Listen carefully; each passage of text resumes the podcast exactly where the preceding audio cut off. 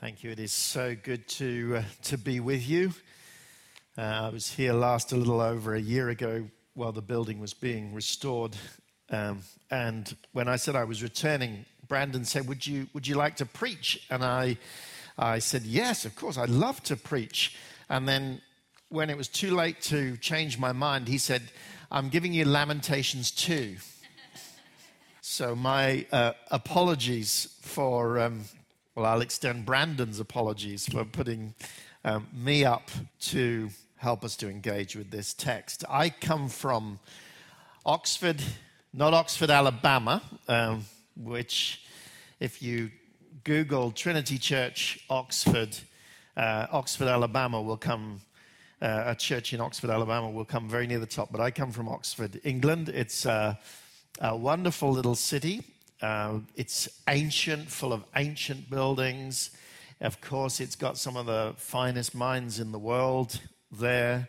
It's a very exciting place to be. But uh, for my children, when we came first to Oxford, uh, that wasn't the most exciting thing. One of the most exciting things was that just a few miles south of us is the place where they hold the world championship for Poohsticks. Um, how many people here know the stories of Winnie the Pooh?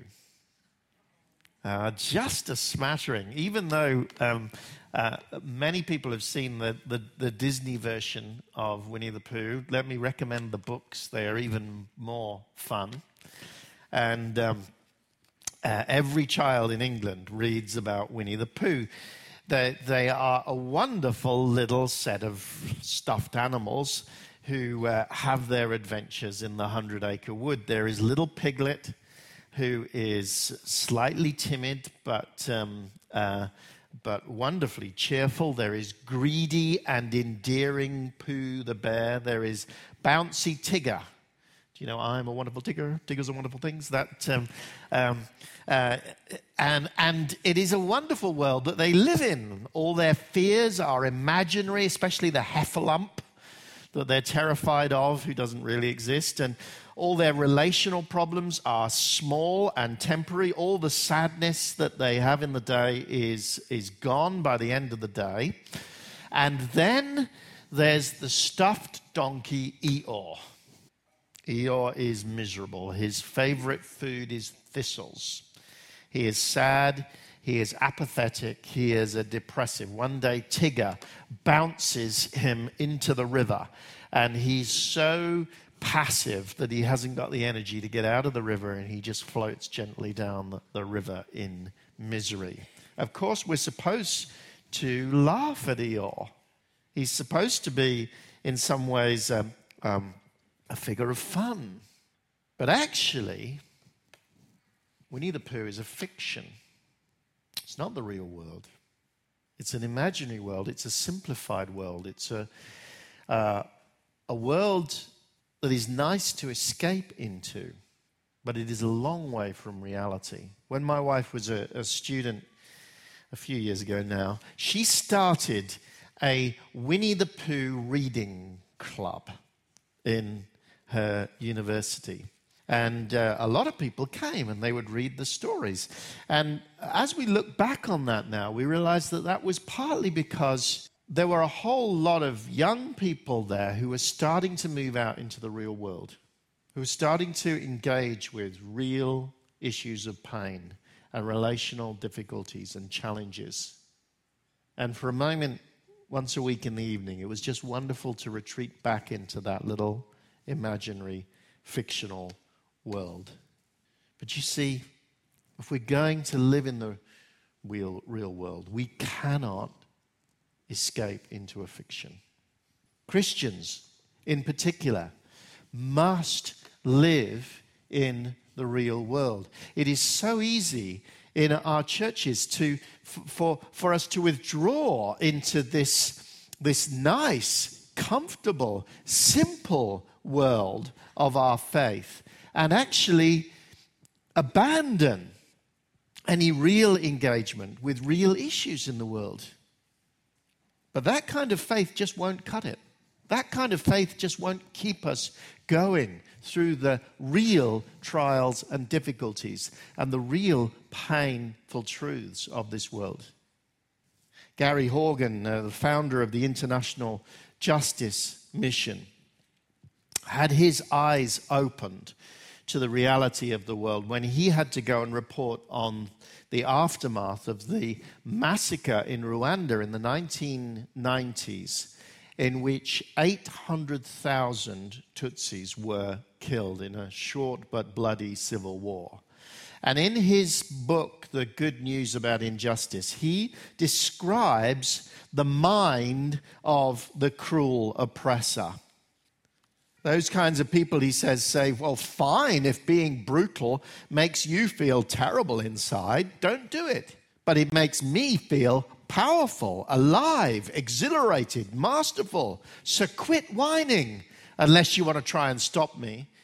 He goes on this description of a dark Nietzschean world of self will, a vacuum devoid of moral authority or spiritual resources for good, used to seem excessively melodramatic to me. But then I got out more. You see, if we have a Winnie the Pooh theology, it will not cut it. And Lamentations is in the Bible in, the, in part to open us up to the real world or at least to, to one aspect of the real world in which there is real pain, real struggle, real difficulty, real mourning. And so that's what we have to do today, and that's what you're doing throughout the Lent period is learning to lament, learning to engage with this aspect of what it means to live in the real world. Wasn't it difficult to say thanks be to God after we'd read Lamentations 2. It's tough, but bear with me. Let's see what the Word of God has to say. Verses 1 to 9 say, God is angry. There is emotional language all over the place in uh, Lamentations 2, verse 1. The Lord, how the Lord in his anger has set the daughter of Zion under a cloud. Verse 2, without, he has swallowed up without mercy all the inhabitants of Jacob. Verse 2 again, in his wrath he has broken down the strongholds of the daughter of Judah. Verse 3, he has cut down in fierce anger all the might of Israel.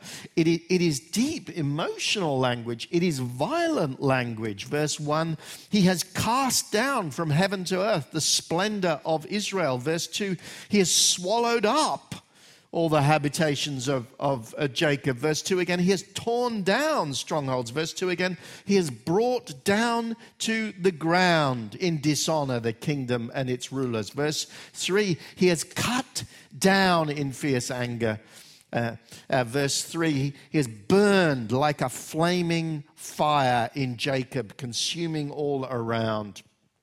Uh, verse 4 he has strung his bow against Israel. Verse 4 again, he has slain. Verse 5, he, notice the repetition here. The Lord has become like an enemy. He has swallowed up Israel. He has swallowed up all its palaces. He has laid its ruins in ruins its, its strongholds. This is, this is the language of war.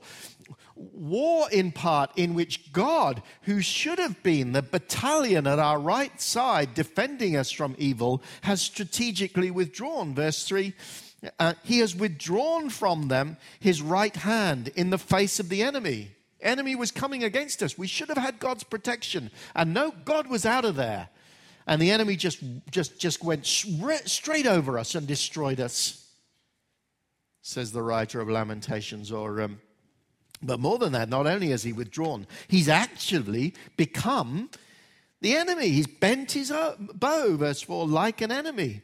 He has killed all who were delightful.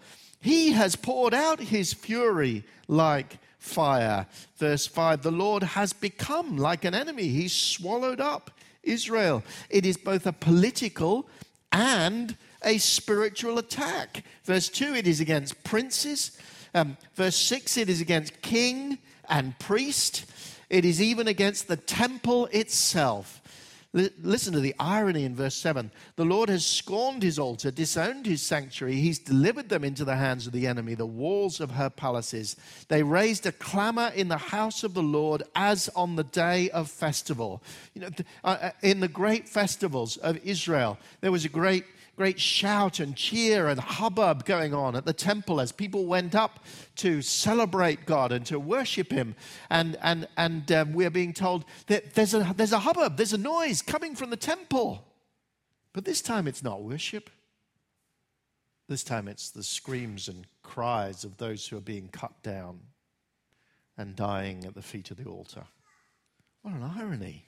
There is no one to rule and no one to speak for God. Verse 9 Her gates have sunk into the ground, he has ruined and broken her bars.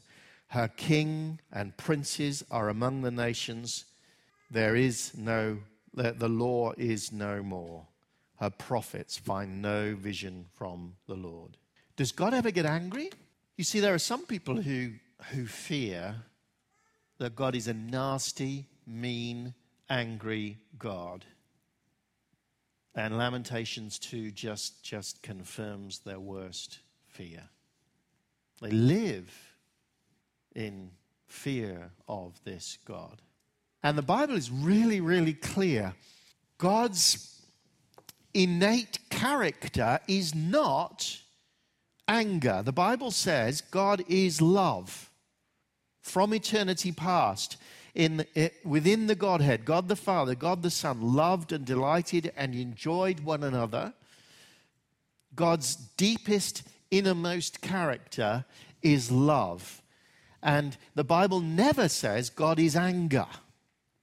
But the Bible does say sometimes God is angry. It is his, what, what Martin Luther in the Reformation used to call his strange work. It is a characteristic of God that, that, that emerges out of the, the sin and brokenness and rebellion of uh, people and his creation against him. And because he is perfectly holy and perfectly just, there is anger that rises. It is not intrinsic to him, but it is very real.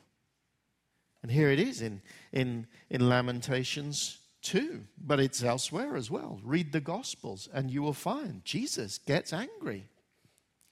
A God who is, who, who is a moral God, a God who is compassionate, cannot help but be angry at times. Well, what do you think that God thinks about the Middle East right now? As ISIS kills, maims innocent men, women, and children. Or to take another example, South Sudan, the newest country in the world, has descended into chaos so that there is famine when they could easily produce enough food for themselves. But the sinfulness of human beings has left innocent people starving to death. Do you think God is angry? Or closer to home, that there are there are unnoticed, unseen injustices which, which, which our cultures perpetrate. I wonder what God thinks of a culture that, that kills millions of babies in the womb. The shirts on our backs. The whole system is set up so that we as individuals can't trace where those clothes come from, but a distressing number come from sweatshops in Bangladesh where poor people and sometimes even children are working almost as slaves. I wonder what fe- God feels about whole cultures then that thoughtlessly perpetrate injustices on other people. You see, the real God, the real God of, of justice and righteousness and holiness and compassion cannot help but be angry. Does God ever get angry at his church?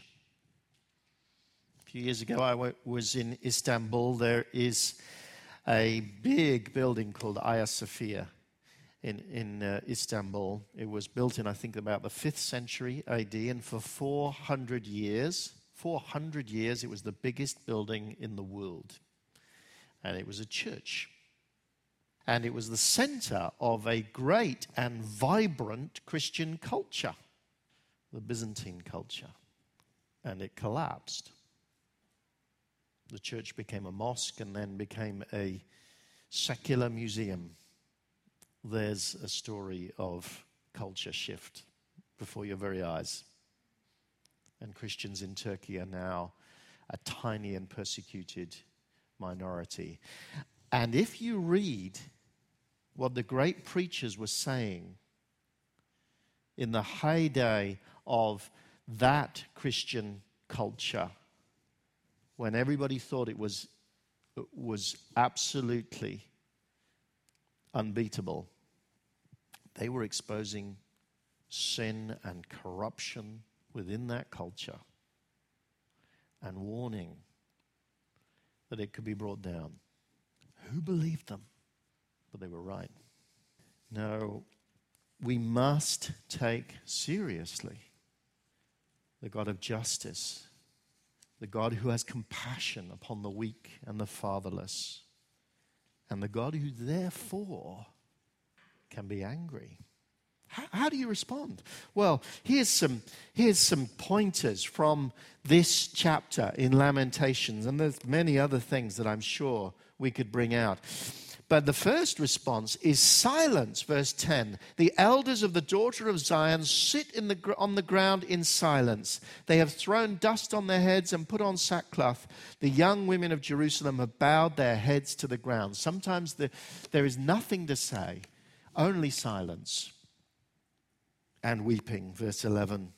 My eyes are spent with weeping, my stomach churns, my bile is poured out to the ground because of the destruction of the daughter of my people, because infants and babies faint in the streets of the city. They cry to their mothers, Where's bread and wine? as they faint like a wounded man in the streets of the city, as their life is poured out on their mother's bosom. Who can do anything but cry? sometimes as we engage with these things. And speechlessness. What can I say to you? What can I compare you, O daughter of Jerusalem? What can I liken you that I may comfort you? There's nothing I can say. For your ruin is vast as the sea. Who can heal you? And confession, verse 14. Your prophets have seen for you false and deceptive visions. They've not exposed your iniquity to restore your fortunes, but, you, but have seen for for you oracles that are false and misleading. Do you see? There, there, there, is a, there was a failure of the leaders of God's people to speak the word of God truly to us, he says. And we simply have to confess. We lived in this naive, optimistic bubble, thinking, oh, we, God will never judge us. An acknowledgement of God's unbreakable covenant. Verse 17 The Lord has done what he purposed. He carried out his word, which he commanded long ago, thrown us down without pity, made the enemy rejoice. Yes, God had said long ago if you break my covenant, if you walk away from me, if you pursue injustice, I'm patient and I will wait and I will offer you forgiveness again and again and again, but not forever. One day I will come and here he is as, as Israel is destroyed. And he's saying, God, I have to recognize your word is truth. You warned us. There is nothing we can say against you except weeping again. Their heart cried to the Lord, O wall of the daughter of Jerusalem. Let tears stream down like a torrent day and night. Give, give yourself no rest, your eyes no respite. Cry out in the night, at the beginning of the night watches. Pour out your heart like water before the presence of the Lord. Lift your hands to him for the lives of your children who faint for hunger at the head of every street. Do you think that a Christian should have no sorrow? It is not true. Yes, there is great joy and great celebration that comes from knowing Christ and having our sins forgiven in Christ. But the New Testament consistently says there, there is sorrow that goes with that too. It is part of engaging with the real world. One of the shocking places where we see that is, is right at the beginning of Romans chapter 9. If you remember, right at the, at the end of Romans chapter 8, the chapter before, we find Paul getting to this beautiful climax where he, he says, There is nothing in all creation that can separate us from the love of God that is in Christ Jesus. And then his next sentence, not divided originally by great big chapter heading to suggest that we're going into a new thought. His very next sentence is this I speak the truth in Christ. I'm not lying. My conscience confirms it through the Holy Spirit. What's he going to say? After he's just said that nothing can separate us from the love of God. I have great sorrow and unceasing anguish in my heart. Or just a few verses earlier in Romans 8:23. We ourselves who have the first fruits of the Spirit, he says, what, what does the Spirit do in our hearts? Well, he gives us joy, doesn't he? He gives us insight. He, he, uh, he confirms our relationship with God so that we cry out, Abba, Father, to Him. There's, there's so many wonderful things that the Spirit does, but that's not what Paul's talking about here. We have the first fruits of the Spirit. We groan inwardly as we wait eagerly for our adoption to sonship, the redemption of our bodies. In the real world, in the world that is not the house at Pooh Corner, there is lamenting. I hope you will get along on Monday evenings, at least some of the time. It is not a sub Christian thing to do, lamenting.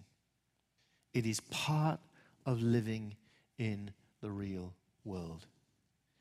If we do not think that we should at any point be in sorrow, we should get out more.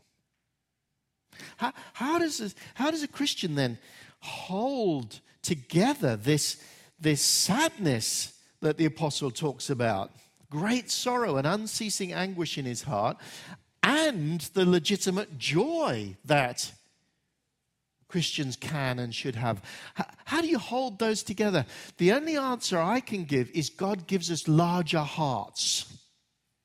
For those who are not Christians, it is an, it is an etiolated life. It is a, it is a wafer thin, small little world that they live in, where there are just trivial joys and that try to medicate for the, for, for, for the, for the unhappiness. One of the things that the New Testament says, I think, is, is that God just makes us bigger and makes our hearts bigger so that at the same time we can rejoice in Christ. We can, we can, our hearts can be filled with a, a sense of deep, joyful anticipation of the new creation and our resurrection um, uh, lives.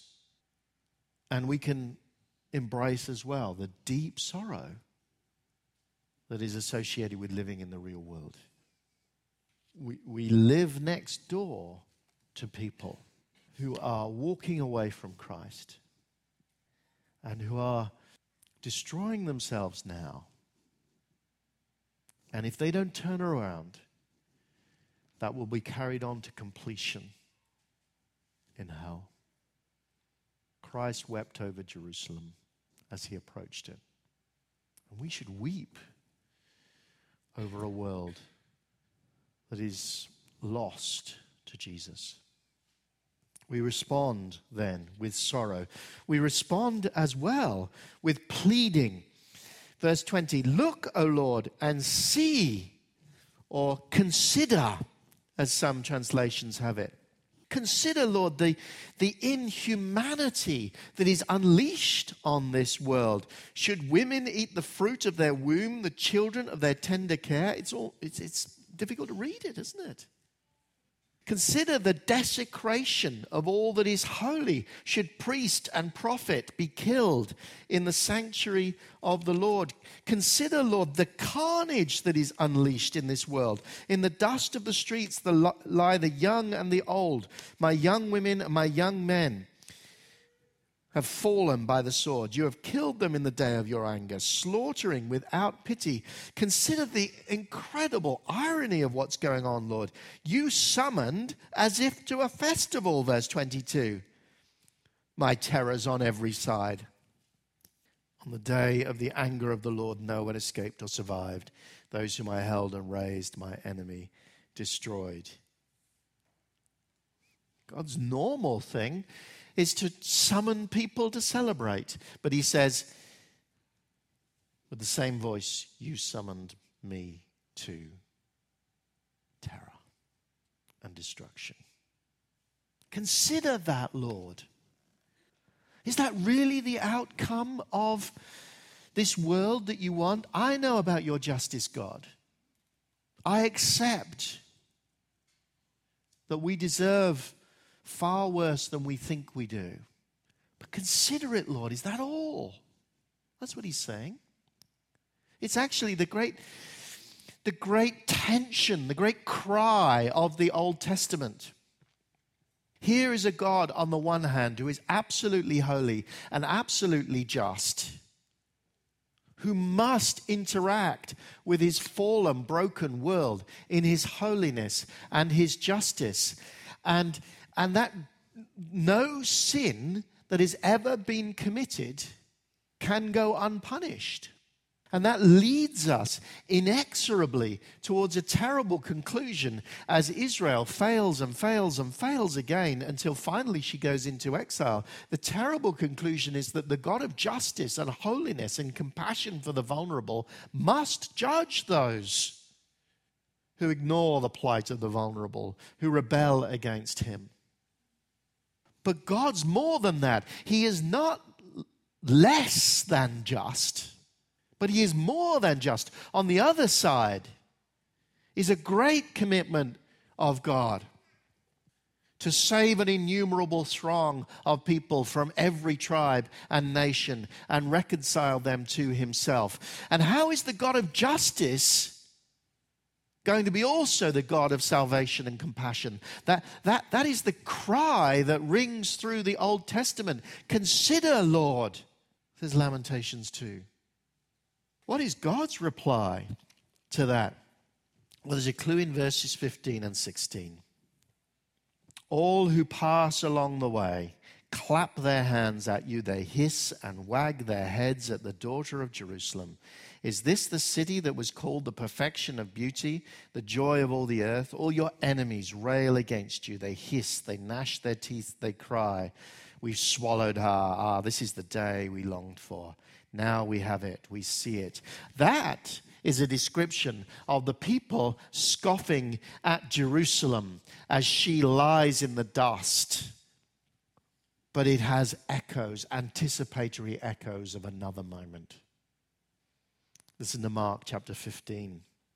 All those who passed by hurled insults at him, shaking their heads and saying, So, you who are going to destroy the temple and build it in three days, come down from the cross and save yourself. In the same way, the chief priests and the teachers of the law mocked him among themselves. He saved others, they said, but he can't save himself. Let this Messiah, this King of Israel, come down now from the cross that we may see and believed. That is Jesus. Jesus who mock, was mocked by all those around. Jesus who was separated from every support and every friendship. Jesus who was publicly shamed and hung up to die on a cross. Jesus who shed his blood. Jesus who couldn't die in the arms of his mother like those children. She had to weep from a distance. Why was he doing it? He was doing it because he was, as God the Son, was taking on himself the just wrath of God. And as God the Son, was paying the penalty that should have been ours. You see, there's a few very important things we need to get straight in our heads. as we read Lamentations 2. And the most important of all is if you are a believer in Christ, God is not going to punish you this way because he punished Jesus, his son, that way. If you are a, if you have put your faith in Jesus, then you do not to f- need to fear the wrath of God. If you have not yet put your faith in Jesus, I, I don't want to scare anyone here. I don't want to be one of those stereotypical preachers that, that um, tries to terrify people into the kingdom. But we must engage with the truth. And the truth is that we have an absolutely just and holy God. There is no sin in all of history that will not go unpunished. Either it is punished in Jesus or it is punished in us. The Bible rightly tells us to flee to Jesus, to seek his forgiveness, because who can escape the reality? In Lamentations 2, the wrath of God is very serious. No, God is not going to punish you if you put your faith in Jesus. There's more than that as well. Though trouble will come to you. The Bible makes it very plain that Christians do not escape trouble, and that Christians therefore do not escape personal sorrow. That for Christians, it does not come to us as punishment, it is only God's discipline. God disciplines those he loves, says Hebrews, as a father disciplines a son. It only comes to do you good, to conform you to the likeness of Jesus. We cannot escape this broken world, but we are not being punished by God. Whatever our sins are here, if you put your faith in Jesus, Jesus is not going to punish you either now or in eternity. He simply wants to make you whole. And you know, perhaps the most important thing to take from Lamentations 2 is that in the Bible, you find the God who can cope with the real world. It is not an escape from reality to come in here, it is an engagement with reality. And when we go out into that real world, the truths of the Bible will help us. In the aftermath of the First World War, after millions had been killed in the carnage, a man called Edward Shillito surveyed his world and wrote a poem, Jesus of the Scars. It ends like this The other gods were strong, but thou wast weak. They rode, but thou didst stumble to a throne. But to our wounds, only God's wounds can speak. And not a God has wounds, but thou alone. Let's pray.